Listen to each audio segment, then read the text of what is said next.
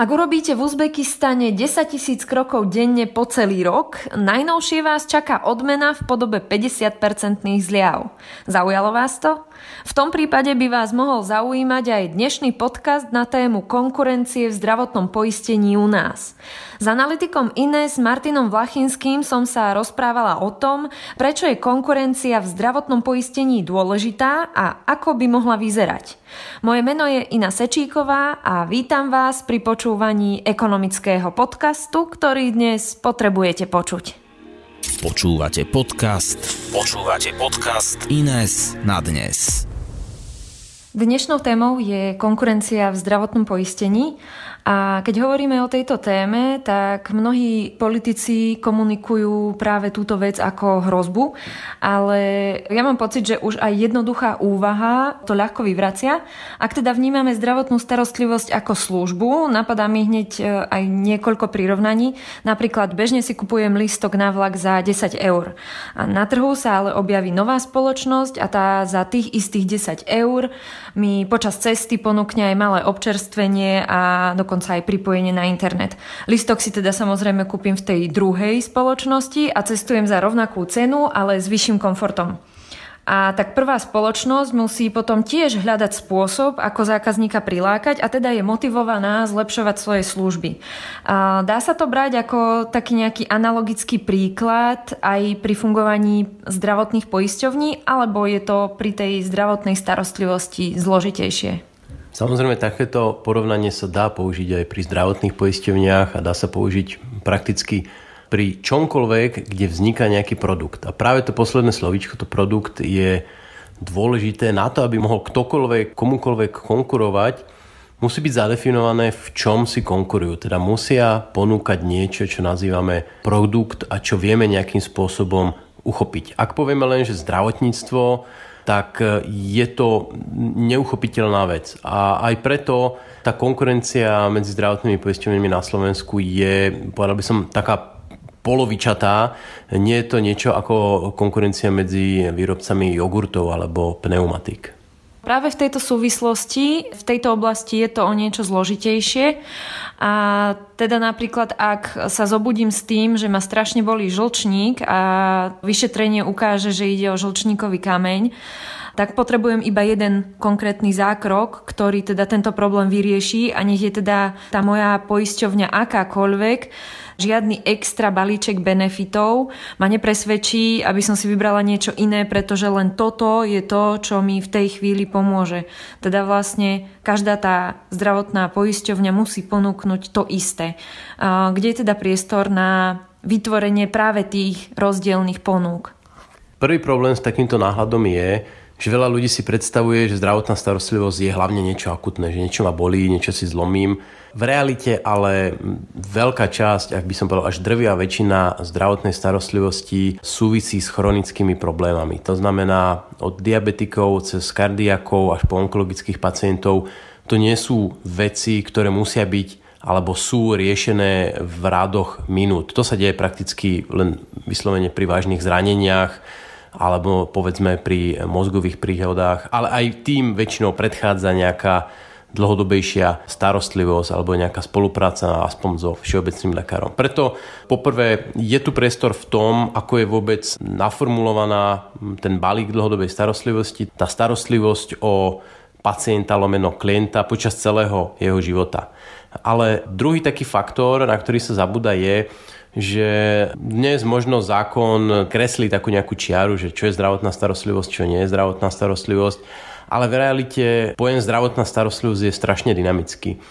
Ráno, keď si umývame zuby, tak to je v podstate preventívny zdravotnícky zákrok, ktorý vykonávame sami sebe na svojom chrupe. Napriek tomu to neradíme medzi zdravotnú starostlivosť tým, ako prichádzajú rôzne technológie, tak tá hranica sa stáva stále nejasnejšou a nejasnejšou a tu je práve veľký priestor pre zdravotné poisťovne, aby hľadali ten najlepší balík nielen v podobe, že tuto je operačná sála a skalpel, ale aj v takej podobe, či už je to management pacienta, ale aj zapojenie rôznych tých nových technológií, ako sú rôzne wearables, spracovávanie dát ktoré plynú o zdraví od každého z nás a vykonávanie nejakých preventívnych krokov. Keď si to teda e, teraz skúsim predstaviť, tak e, smeruje to k niečomu takému, že by bola zadefinovaná nejaká základná zdravotná starostlivosť, ktorá je jednoducho nevyhnutná pre každého z nás a potom sú tu nejaké extra výhody alebo nejaké tie benefity, ktoré si určí každá tá zdravotná poisťovňa sama?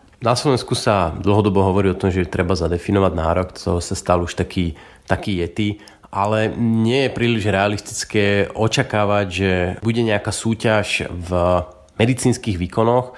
V podstate dnes lekár, respektíve zdravotníckí pracovníci by sa mali riadiť nejakými štandardami, nejakým postupom lege artis, teda mali by lekárske zákroky robiť tak, ako je vo svete momentálne najlepší štandard. Mali by používať také technológie a také lieky, ktoré sú pre pacienta najvhodnejšie. Čiže tuto nejaký veľký priestor, že vyberiem si e, operáciu bedrového kolbu tak alebo onak, veľmi nie je.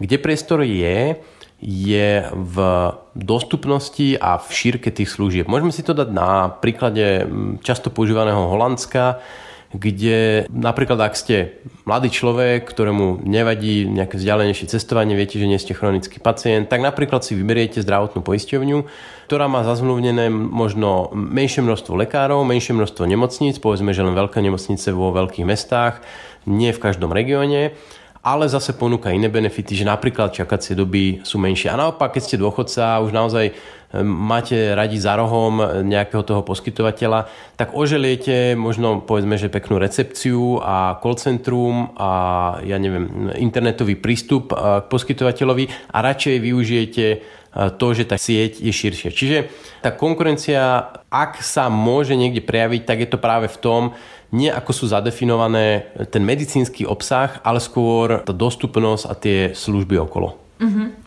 Spomenul si to Holandsko, kde teda funguje podobný princíp. Rozhodne teda toto asi nie sú len také teoretické úvahy, že funguje ten zdravotný systém ináč a teda ponúka rôzne možnosti. Okrem tohto príkladu je ešte nejaká iná krajina alebo iný systém alebo nejaký taký návod, ktorý by nám mohol pomôcť nastaviť aj u nás v týchto podmienkach ten náš zdravotný systém lepšie, efektívnejšie?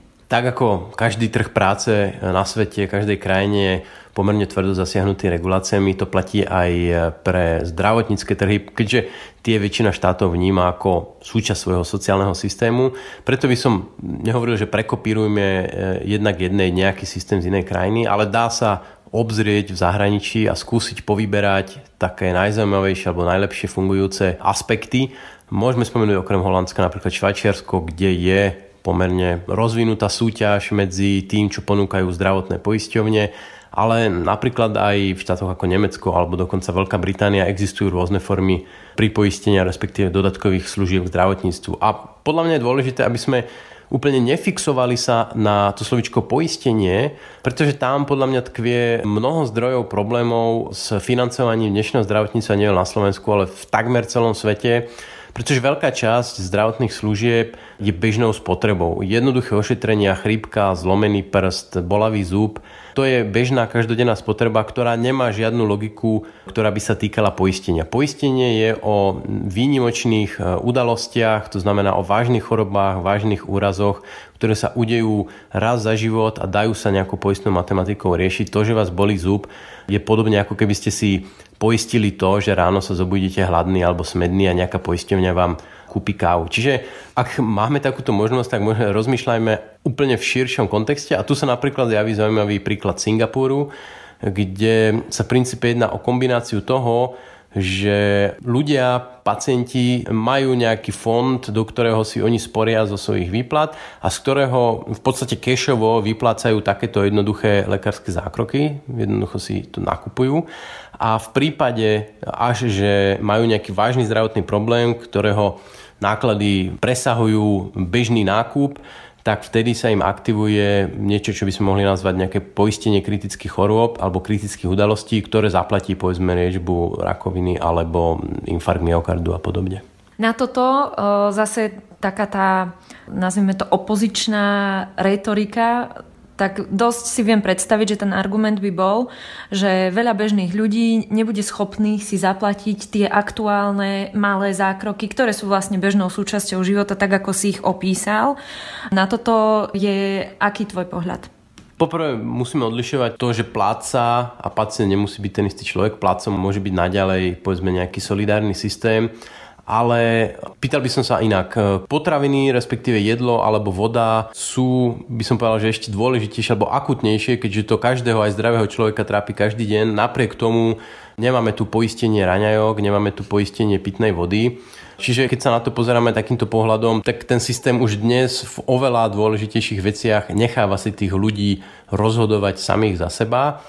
A samozrejme, aby takýto systém fungoval, musí byť čo najviac uvoľnený aj ten trh poskytovania služieb, aby tam neexistovali monopoly, ktoré potom vytvárajú skutočne vysoké ceny ale pokiaľ sa hranica nejakej spolúčasti nastaví rozumne, tak nie je dôvod, aby 95% obyvateľov to nedokázala zaplatiť a tých zvyšných 5% môže riešiť sociálny systém.